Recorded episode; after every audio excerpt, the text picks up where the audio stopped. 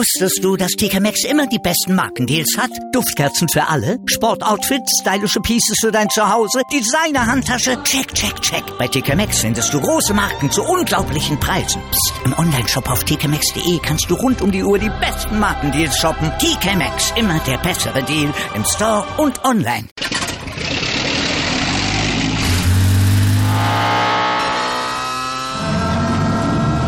Von 0 auf 100. Aral feiert 100 Jahre mit über 100.000 Gewinnen. Zum Beispiel ein Jahr frei tanken. Jetzt ein Dankeschön, rubbellos zu jedem Einkauf. Alle Infos auf aral.de. Aral, alles super. Die Sportshow mit Malte Asmus. Alles rund um den Sporttag auf meinsportradio.de. Wir kommen zum vorletzten Tag der Blindenfußball-EM hier auf meinsportradio.de, fassen zusammen, was gestern passiert ist in den Platzierungsspielen und können leider von der deutschen Mannschaft keine guten Nachrichten vergeben, denn die deutsche Mannschaft, die verlor gegen die Türkei im entscheidenden Spiel um Platz 5 mit 1 zu 2, ist damit Sechster des EM-Turniers und verpasst leider ganz knapp die WM-Teilnahme 2018 in Madrid. Bei uns ist unser Live-Kommentator Felix Amrein, der hat das Spiel gestern verfolgt und auch die anderen Platzierungsspiele aller hautnah mitbekommen in Berlin. Wir fassen mal zusammen, was gestern passiert ist. Felix, erstmal guten Morgen. Guten Morgen, Malte. Wir starten mal mit dem Spiel der deutschen Mannschaft 0 zu 0 nach der regulären Spielzeit und dann musste das Ex-Meterschießen entscheiden. Knappe Kiste insgesamt für die deutsche Mannschaft. Verdient oder eben dann doch mit sehr viel Pech die WM-Teilnahme verpasst? Wenn man sich das Spiel anguckt, muss man wohl sagen, dass es verdient war. Ähm, gegen die Engländer hatte sich Deutschland ja wirklich gut präsentiert. Da war England einfach abgezockt. Da hatte Deutschland tatsächlich mehr als doppelt so viel Torschüsse. Dieses Mal war das ein ganz, ganz anderes Bild. Die Türkei hat diesem Spiel absolut seinen Stempel aufgedrückt, von vorne bis hinten die Partie dominiert. Das Einzige, wo die Türken leichte Probleme hatten, waren die schnellen fünf Teamfouls in der halb, zweiten Halbzeit, aber da haben sie dann eben zehn Minuten lang keins mehr begangen und deswegen gab es keinen acht Meter, kein Double Penalty für Deutschland, wenngleich man über eine Situation sicherlich diskutieren muss oder kann, äh, da wird Ali Can Pektas an der Bande zu Fall gebracht. Ich glaube, das war anderthalb Minuten vor dem Ende. Für mich ist das ein ganz klares Foul. Da hätte es den acht Meter für Deutschland geben müssen. Mhm. Aber gut, sei es drum. Äh, François Kake und Andrew Page, die beide sehr erfahren sind und auch wirklich gute Schiedsrichter sind, haben das anders gesehen und ähm, letzten Endes dann so entschieden. Aber wie gesagt, die Türkei äh, absolut dominiert in dieser Partie. Sebastian Themel musste die deutsche Mannschaft gerade in Halbzeit 1 ein ums andere Mal im Spiel halten und war ein sehr, sehr starker Rückhalt da für die Deutschen, die am Ende dann auch so ein bisschen in Foulprobleme gekommen sind. Nicht unbedingt an der Teamfoul-Grenze, sondern auf persönlicher Ebene. Alexander Fangmann und Tammy Kuttig hatten dann beide jeweils vier persönliche Fouls. Beim fünften hätten sie runtergemusst. Und dann ging es ja, wie gesagt, ins äh, Sechs-Meter-Schießen, weil die Türkei sich vorne eben auch nicht belohnt hat für ein sehr engagiertes Spiel, für ein sehr überlegen geführtes Spiel. Und deswegen musste dann eben das Sechs-Meter-Schießen entscheiden. Und das entschied am Ende zugunsten der Türken 2 zu 1. Wer hat den entscheidenden Treffer gesetzt, beziehungsweise wer hat auch bei Deutschland vielleicht die Nerven verloren? Ja, es ging los mit äh, Deutschland bei Alexander Fangmann, der war der allererste Schütze, traf dann auch, ähm, traf souverän, keine Chance für Erkman, der im Tor der Türken stand und dann war es Hassan Shatay, der für die Türken antrat. Elf Turniertreffer hat er äh, mittlerweile erzielt, auch wenn er jetzt gegen Deutschland das allererste Mal in diesem Turnier überhaupt ohne Tor blieb. Und äh, ja, der blieb dann aber vom Sechs-Meter-Punkt eben auch eiskalt.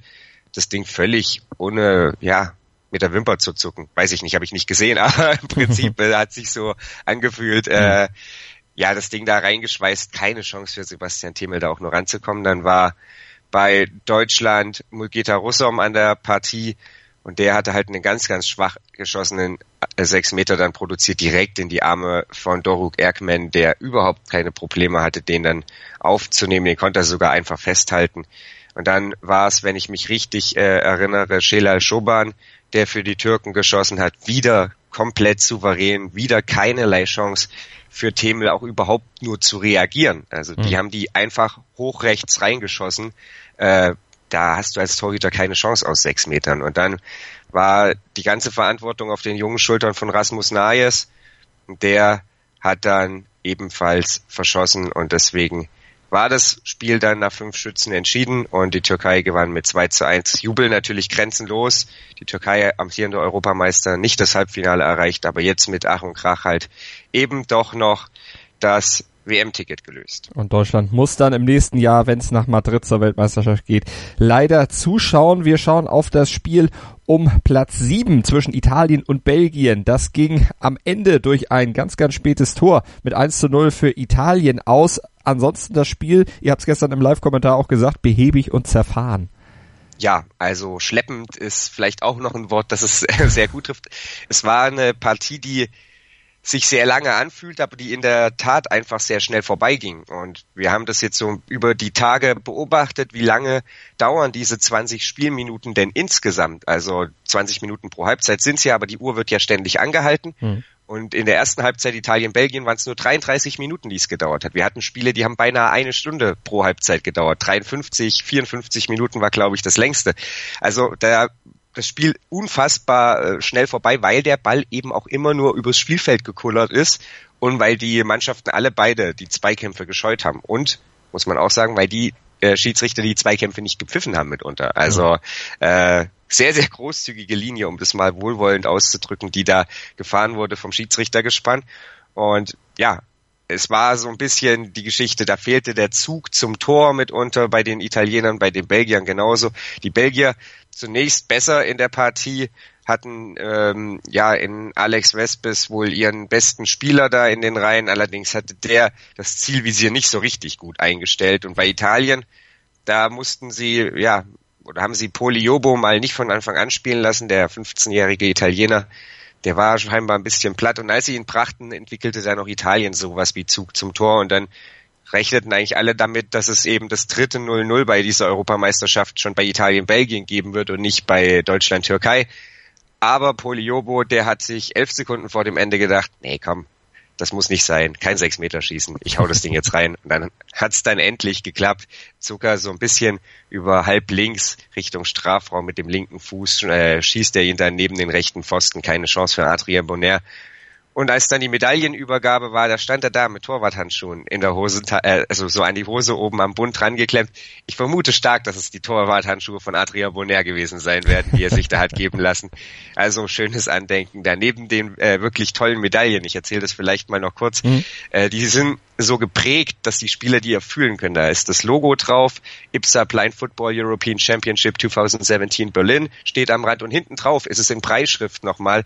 Also da haben sich die Organisatoren wirklich viele, viele Gedanken darüber gemacht, um eben auch Medaillen letzten Endes zu vergeben, die die Spieler auch wahrnehmen können, mhm. weil sehen können sie sie ja leider nicht. Also tolle Sache, wirklich gut, alles insgesamt super organisiert da in Berlin, was ich so gehört habe. Das wirst du mir gleich nochmal bestätigen können. Vorher schauen wir aber noch auf das Spiel um Platz neun und da fielen dann richtig Tore gleich zum Start. Das war das erste der drei Platzierungsspiele, die gestern ausgetragen wurden. Äh, Rumänien schlägt Georgien mit 3 zu 1. Ähm, es war so eine Partie, in die Georgien eigentlich besser reinkam. Georgien vielleicht auch leicht favorisiert, hatte ja in der Todesgruppe da mit Russland, Spanien und der Türkei immerhin drei Tore geschossen die Rumänen ihrerseits nur eins, allerdings dann eben den Punkt geholt gegen Frankreich. Und ja, Georgien besser in die Partie reingekommen. Mark Velashvili früh mit dem Pfostentreffer Pech gehabt, dass der wieder rausspringt und dann musste eben jener Mark Velashvili äh, verletzt vom Feld. Da hat's einmal richtig geknallt und äh, musste er dann eben draußen lange, lange behandelt werden. Ich hätte nicht gedacht, dass er nochmal zurück in die Partie kommt, aber bezeichnend für das Spiel der Georgier über die komplette Woche jetzt. Äh, natürlich kam er zurück. Also äh, wenn da irgendwie alles wieder zusammengeflickt werden kann oder auch nur halbwegs zusammengeflickt werden kann, dann werden die Georgier immer weiterspielen. Da bin ich mir mittlerweile sicher.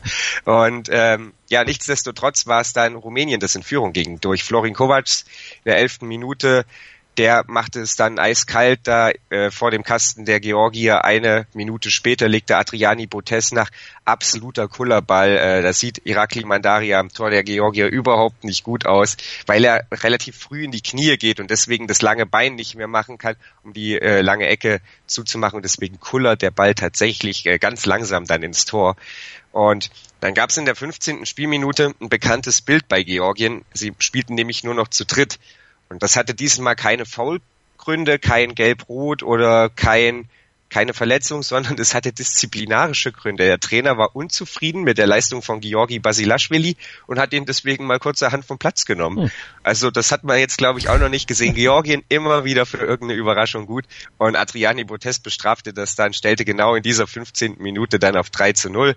Äh, Basilashvili bekam dann eben zweieinhalb Minuten ungefähr den Denkzettel, kam wieder zurück in die Partie, oder vielleicht waren es eher dreieinhalb Minuten, kam zurück in die Partie.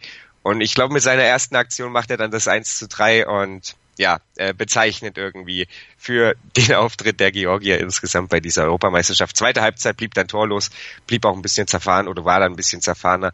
Nichtsdestotrotz gewinnen die Rumänen ihr allererstes Europameisterschaftsspiel überhaupt, äh, gewinnen die Neuauflage des Finals des Quali-Turniers und da müssen beide dann auch wieder hin. Ähm, und wenn man in die Gesichter der Spieler da unten geguckt hat, hat man dennoch viel Freude bei beiden Mannschaften gesehen, hier dabei gewesen zu sein, äh, die Medaillen zu bekommen. Mhm und ähm, ja, sich zum Abschluss nochmal präsentieren zu dürfen.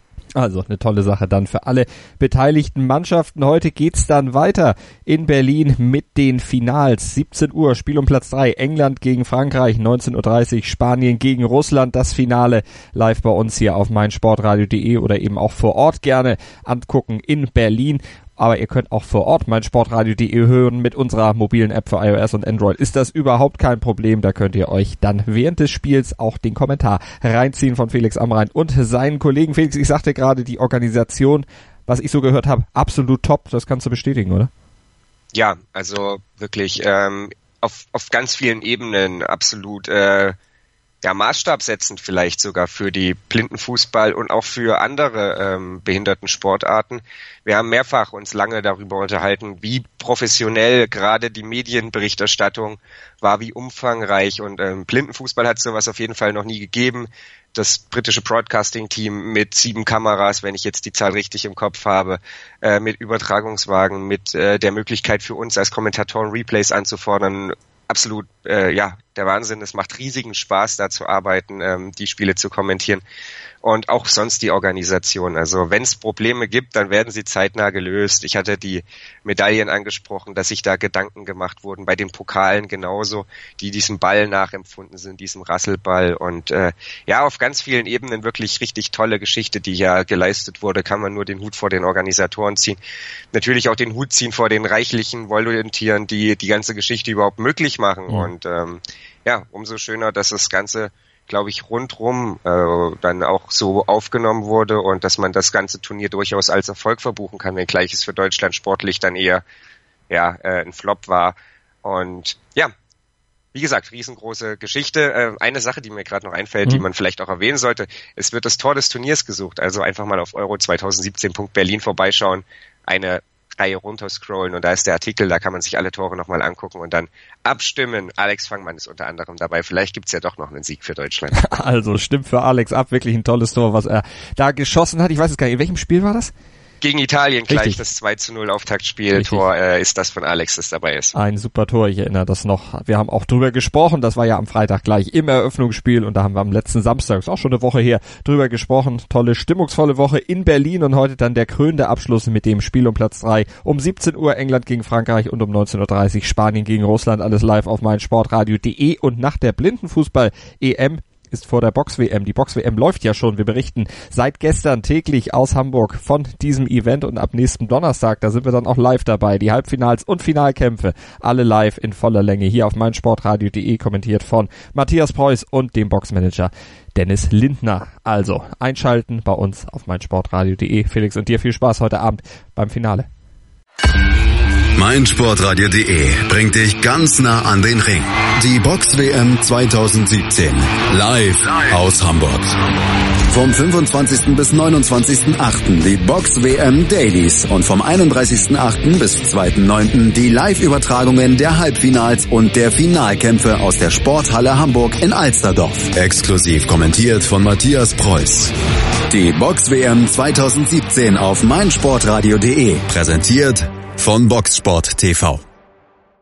Wieder live von Ihrem Toyota-Partner mit diesem Leasing-Auftakt. Der neue Toyota Jahreshybrid. Ab 179 Euro im Monat. Ohne Anzahlung. Seine Sicherheitsassistenten laufen mit. Und ja, ab ins Netz mit voller Konnektivität. Auch am Start die Toyota Team Deutschland Sondermodelle. Ohne Anzahlung geht's in die nächste Runde. Jetzt los sprinten zu Ihrem Toyota-Partner. Wusstest du, dass TK Maxx immer die besten Markendeals hat? Duftkerzen für alle, Sportoutfits, stylische Pieces für dein Zuhause, Designer-Handtasche, check, check, check. Bei TK Maxx findest du große Marken zu unglaublichen Preisen. Psst. im Onlineshop auf tkmaxx.de kannst du rund um die Uhr die besten Markendeals shoppen. TK Maxx, immer der bessere Deal im Store und online.